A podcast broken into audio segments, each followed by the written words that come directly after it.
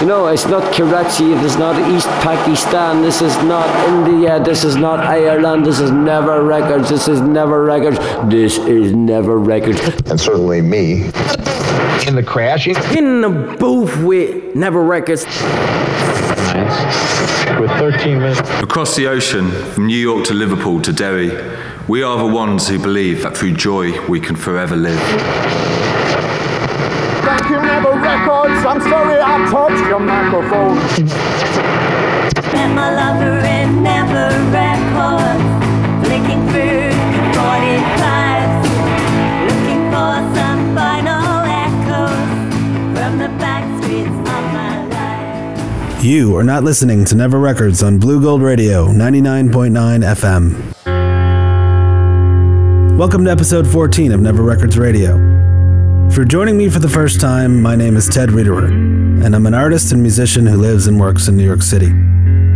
From the Mississippi to the River Jordan, I've recorded musicians, poets, historians, jazz ensembles, anyone who wants to cut a vinyl record for free in my conceptual art project, Never Records. Never Records began in an abandoned Tower Records near Union Square in New York City. In January 2010, in collaboration with curators from No Longer Empty, I created what the Wall Street Journal described as a mock shop that served as a love letter to the dying concept of the record store.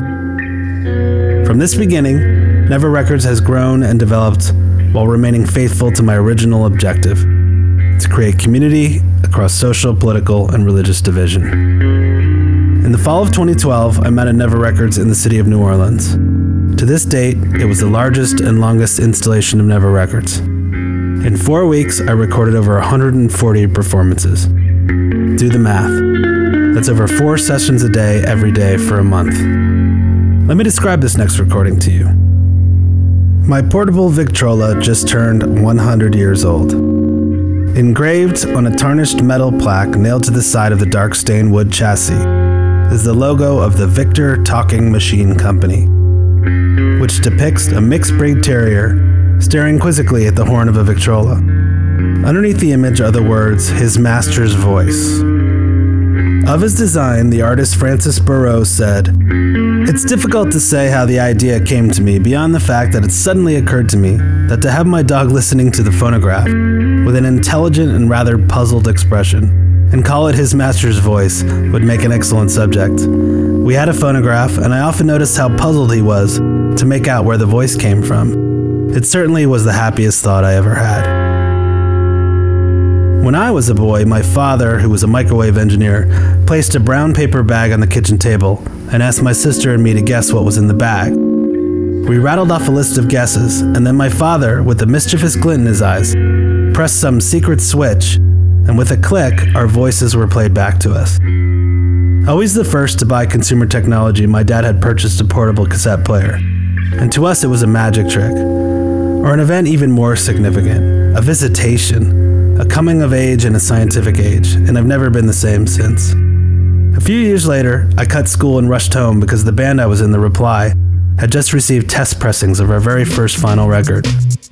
When I dropped the needle on the record and heard our music play from the stereo speakers, I felt a deep sense of accomplishment and wonder that gives me chills to this moment. A vinyl record is not sound translated into code, it is the analog trace of sound. It's an imprint of an ephemeral echo permanently captured, transcending time and material. The grooves of a record are fingerprints, DNA helixes, ripples, waves captured like insects in amber. The recordings I'm going to play for you today are about the voice. For me, it is the most intimate sound I can capture because it is distinctly unique to each person that performs for me. Catalyst Alcindor is a poet who found his way into Never Records and recorded this beautiful track about riding a streetcar in New Orleans. This poem is called For the Boys in the Back. My name is Catalyst Alcindor, and this is for the boys in the back. While standing in a matchbox of a streetcar surrounded by people all eager for the taste of bourbon, I grip the leather strap dangling from the brace pipe. I like to pretend it's a person because I don't like to put that much faith into something I don't know the first name of. So, Derek, the strap, Stiffens when the wind blows, and it ain't been soft since they cut it from its mother's skin. While bottleneck and least circle, my wrist becomes an ever vigilant parent. Derek. Derek is a child playing too close to the traffic. Winking while shifting, I grip this strap harder than I do myself. Knowing I hate to depend on things I cannot control, I lean in, away from the curve. Away from the tourists who fall to the ground, whose grips are still soft and nimble, who are still not prepared for the ride that's destined to come. Derek don't flinch. Derek reminds me of the boys I used to go to school with who've seen death way too soon, who act out in class to be noticed because there's no one at home to help them understand why we live where we do.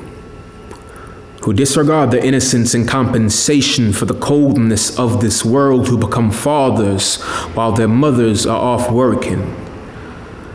The metal wheels press against the rails as unevenly as the last kiss of a lover you never want to see again. My wrist reacts before thinking we've done this before.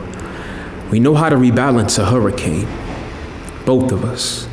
Salted and cured, left stripped, piled up under troubles for months, our flesh made leather by the desertion of others, and I'm remembering when we were both fresh. Just thoughts turn bones, still gripping at fingers and lights were our friends. Trusting in faith that clouds will catch us, that people will care if we fall while walking, still full of amazement in the newly discovered both of us. Wish to be tourists in foreign lands, both of us, never seen past Bourbon Street accepted. We deserve nothing but an occasional stroke from a warm hearted traveler on their way to something better standing here, jumping and shaking, with silent grins, smiling at people who smile for all the wrong reasons. They, they look so happy, and we, we ain't never looked that happy since they cut us from our mother's skin. This train knows how we ride. It rolls the way it does because it owes nothing to anyone or anything that trembles. Its way of asking Derek, when are you gonna let all of this shit go? The stopping trolley shakes a seizure through its innards. My fingers uncrumple like standards. My palms still red from holding on to things I thought could save my life, my boys. Being tough does not deflect bullets, it attracts them. This iron-hide parable seduced us both under the gaze of protection. I see you standing in the same position I've been, frigid, and still holding on to things you think can protect you. You should know there is a city beyond these levees, full of crescendoing bridges, all waiting to be gazed upon, all wicks who've never been struck by these flambeau eyes of ours. I've stiffened way too much to not appreciate how soft hands can be. I'm re remembering how it feels to be prepared for the ride that's destined to come, and I'm not sure if you're ready to get off. But by the look in your eyes, I can tell. This, this is your stop. You are not listening to Never Records on Blue Gold Radio 99.9 FM. Let me describe this next recording to you. In New Orleans, I began to experiment with what I call long form recording sessions. Inspired by the hours of recordings of Alan Lomax and his interviews with Jelly Roll Morton, I would ask performers to talk about their music, play a song, and talk some more. I found that the informal nature of the conversation had the ability to relax the musician to the point where their performances became a true reflection of who they are, and not some canned reproduction with a stale and contrived polish. One of the first people I tried this with was a poet and musician named Jeremy J.F. Thompson. He couldn't decide whether he wanted to record a poem or a song. So I said, why not do both? You're home. Get off. I already have everything I want. Living now is from making actual, unrelenting joy of circumstances which I have both built and which have been built around me. I have exaggerated all stereotypes and imagined even more. I, travel agent, double back time traveling agent. International travel is not worth the memories. Go home. It takes longer, costs less, and postcards can finally have pictures on both sides. I live the most fierce and turbulent life, a terrible plane ride. I'm on my way to where I can land, or on my way to when the air might tear my wings off. Either way, I'll dive into a quiet, kick back like 16 ton lead eyeballs rolling back into a chicken wire hammock, have a real hard rest. I laugh so stupidly while my bicycle goes across town past midnight, past my home. I laugh at a world too stupid to know I've been playing marbles with its balls since I was 12. I get ridiculous, the spectacle of self, diving hard from ha ha, OMG ha ha, to golden studded sunglasses I snivel beneath and sob behind. Original baller, bitch. Fake bitch with a mouth full of mad ballers. They're not welling up. I'm swelling up. I come, I come with a soft focus option. Press the button, not a trick. I hate playing marbles. I hate life's balls, dropping like lead eyes that roll back inside a chicken wire hammock. I thought you were sexless or hermaphroditic. It's a lie, a smooth plastic mound, no orifice, no mind. You crazy, tranny on my face while I ride through the dark. Everyone will think I love you. Get off. I love living. I want to live just like an organism. Like everyone's saying they're gonna do this, they're gonna do this, they're gonna do that, gonna do it, gonna do this, gonna do that, gonna do it, do it, do it to it. Do it to it.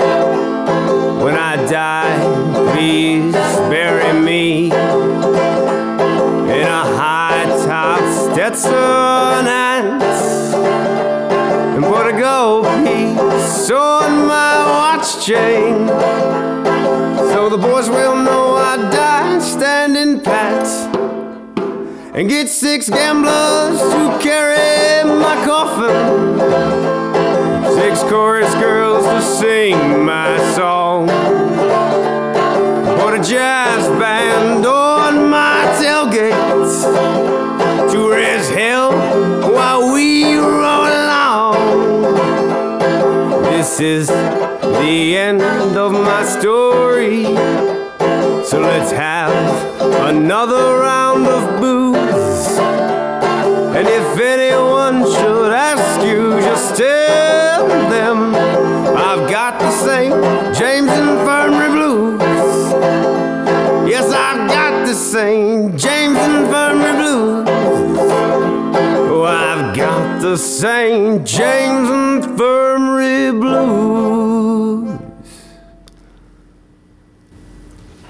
Friends jammed up in internet traffic. I implore you, get off. I dare you to set your alarm, wake, and spit on your sheets. Put your weight on your feet and make to move out. See if you can carry the weight of being loved by the place around you. Strap an electric collar on your dogged heart and fight the love of anything beyond the city limits. Crushing high school, crushing, crushing like a cemetery dance. Gravestone carving machines punch this on a plaque for me. He got off here. I'm off to party with folks for the rest of all the years I have left, making friends of all the fish in one net, gutted with the same knife, breaded with the same flour, filleted and fried in the same oil, served up at the same table, smothered in the same sauce, altogether consumed. We live this way for you. We have such unreasonable hope, expectations. When will you come? I love everyone on their way here. I'll help you cut your heart out. I'll walk you to the fryer, drop it in, and imagine how this ridiculous metaphor works. Home is stuck through with the cross stitch and lace making of good sentiment. I am also sure that home is a fish fry. I've explained this above. That's why I want your heart in the fryer where my heart has been. Thin, tall tongs to hold you under our long boiling oil. We share a fried taste. If you want to love all of us, if you think we should believe you, drop your balls in. Let them roll back inside a chicken wire hammock. Let them rest. We wait and watch your plate. You're on your way. I smell it. I've always had that crispy, heart popping scent. Just sit down and drop your heart on the plate. Drop your balls, take the sauce, drop your hair, drop your legs. It'll fit. I tell you, I invite you, I beg you to just drop your face on the plate and get off. Go home, where you're special, where everyone wants a taste. You are not listening to Never Records Radio. That recording is beautiful. I love the line where Jeremy declares, Friends stuck in internet traffic, get off. Let me describe this next recording to you. My friend Patty Malloy made the trek to New Orleans from New York. He has this amazing band called King Pussyface, which sounds like early Black Flag, and if you ever get the chance to go see them play, it will restore your faith in rock and roll. Patty lived in New Orleans for a while, and I edited together some of his amazing tales about life in New Orleans along with some acoustic ballads he was working on. The result is a mini musical that paints a picture that is perfectly Patty. Here is Patty Malloy, recorded live at Never Records New Orleans in 2012.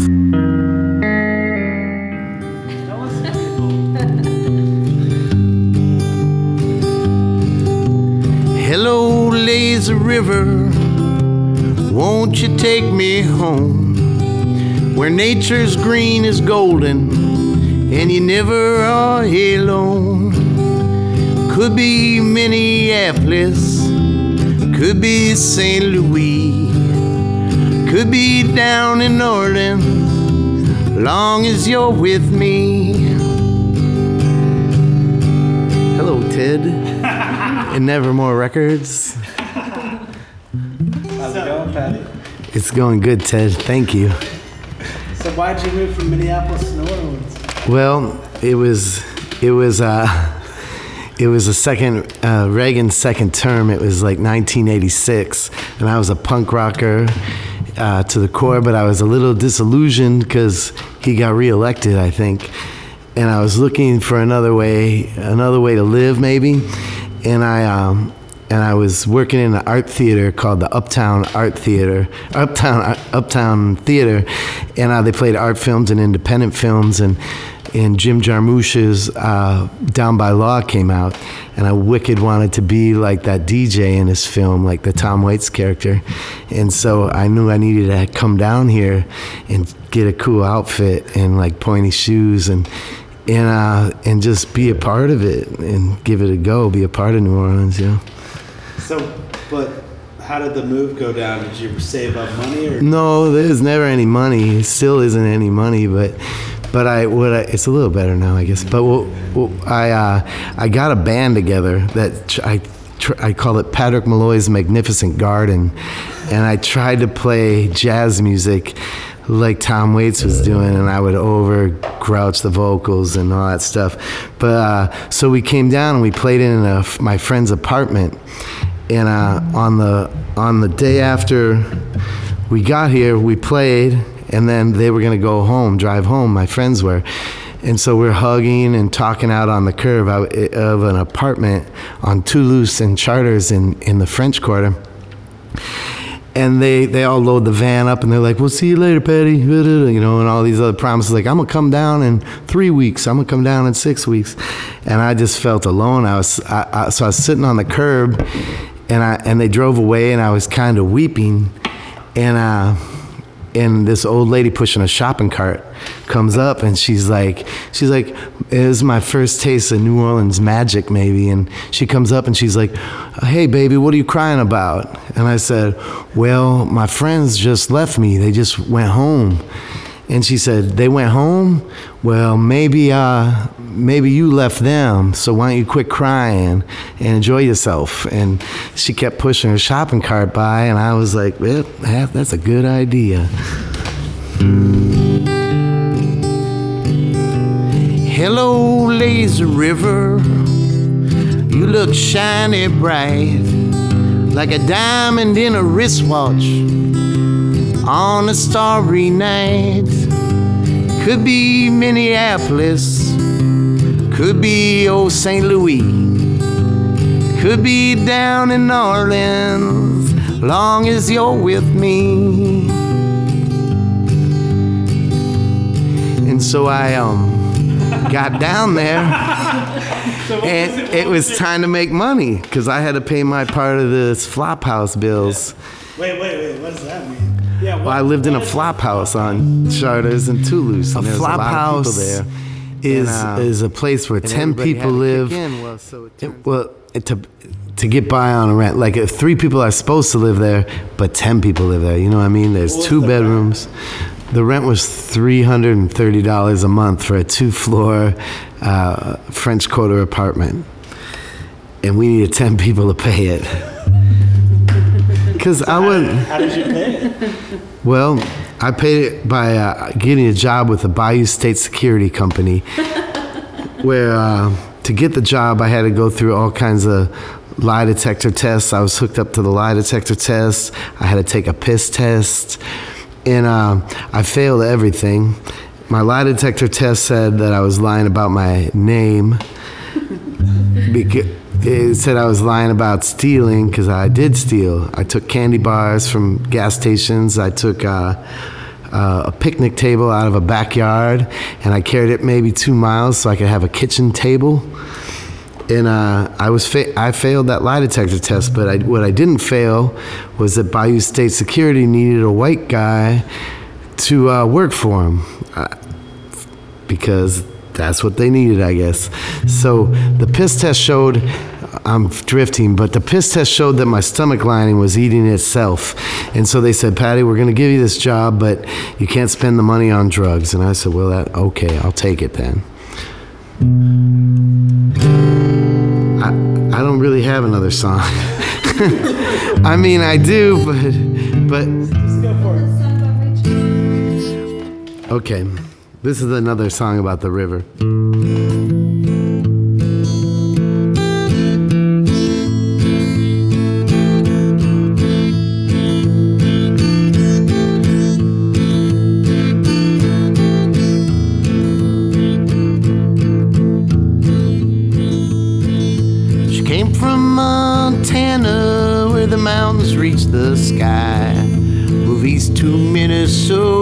With a brown hair and blue eyes, with a brown hair and blue eyes.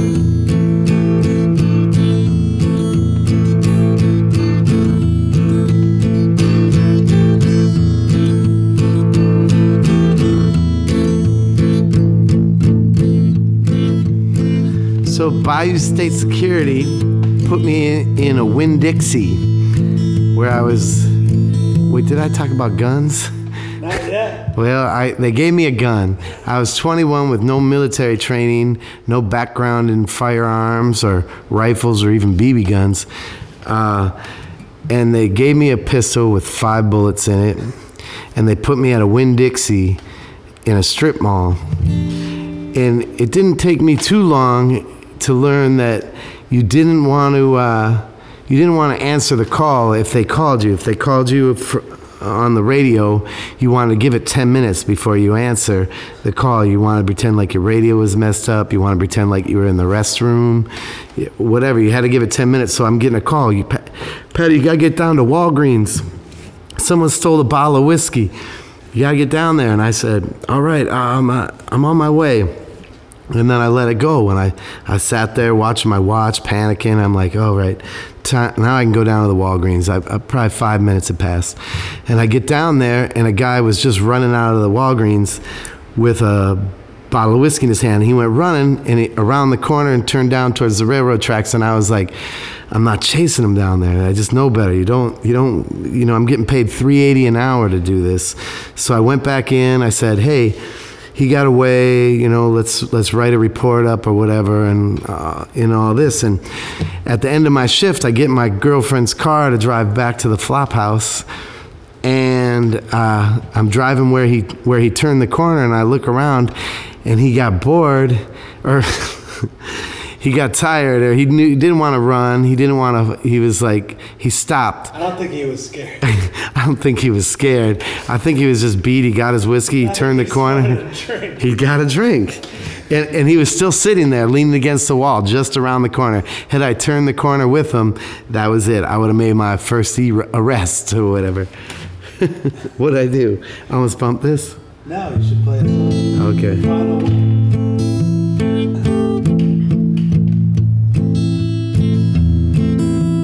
City where I'm living, lots of water and lots of trees.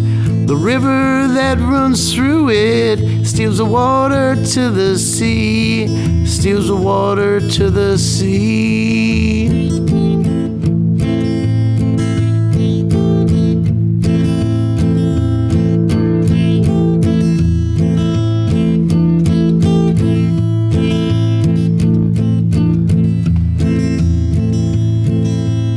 Walked up to the river, leaned herself against a tree, spoke out to the river like she was speaking out to me, like she was speaking out to me.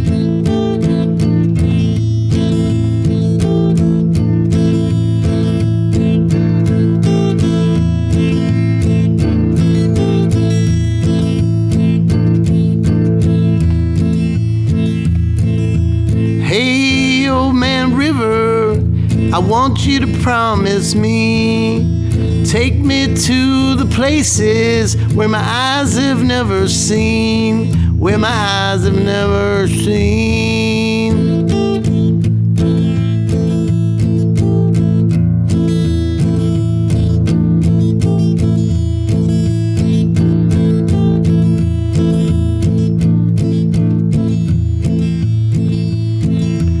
Walked into the river. Mississippi was running strong.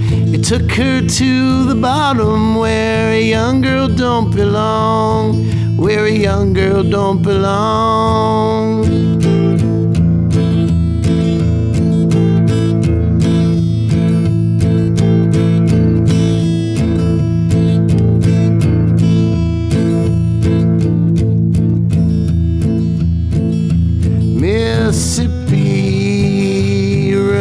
Strong.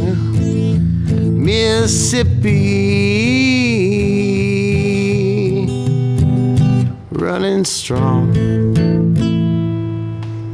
So my first day uh, working for Bayou State Security, I go in and they give me my uniform and I try it on and it's it looks like a cop's uniform with a big badge and and uh, dark pants and a light shirt and a hat like a it was a like a military hat. Barney Fife. Yeah, it was it was goofy, and uh, and then they're like, "Please stand against the wall, Mr. Malloy," and they put me with a United States flag and a Bayou State Security flag, which was, or maybe it was a state of Louisiana flag, and they snapped a picture of me. And as I'm standing there looking at the photographer behind him, is a wall of of uh, similar photos to the one that was being taken of me, and it was a it was a wall of of fallen comrades. It was all people who had been killed on the on the job who had gotten their guns taken from them and shot with them. That was the main thing that happened to security guards at the time. So it was it was wild. So I'm standing there knowing this is my picture. It could go right up next to that guy or that guy. And uh, that was that was a beginning and probably the beginning of the end. Hey preacher, I don't know. What you go and do? Preacher, what you go and do? Hey preacher, what you go and do? Will they lock them pearly gates from you? Well, it's a long and winding road. It's a long and winding road. Preacher, what you going to do when they block them roads of heaven from you?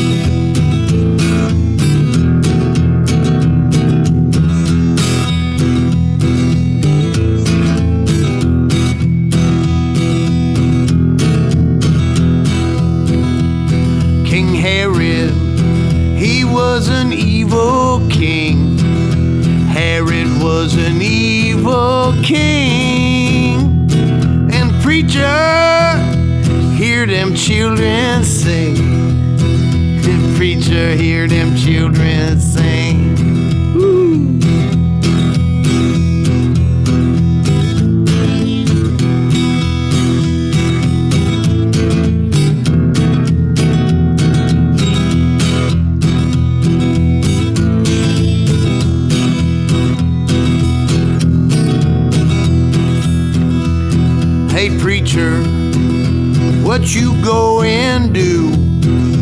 Preacher, what you go and do? Hey preacher, what you go and do?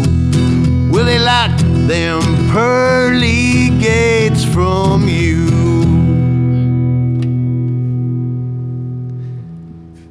You are not listening to Never Records Radio. Thank you for listening to Never Records Radio. Stay tuned next week for more music from New Orleans.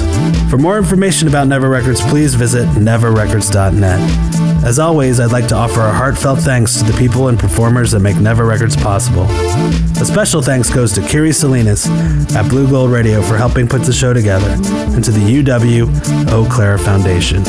You are not listening to Never Records.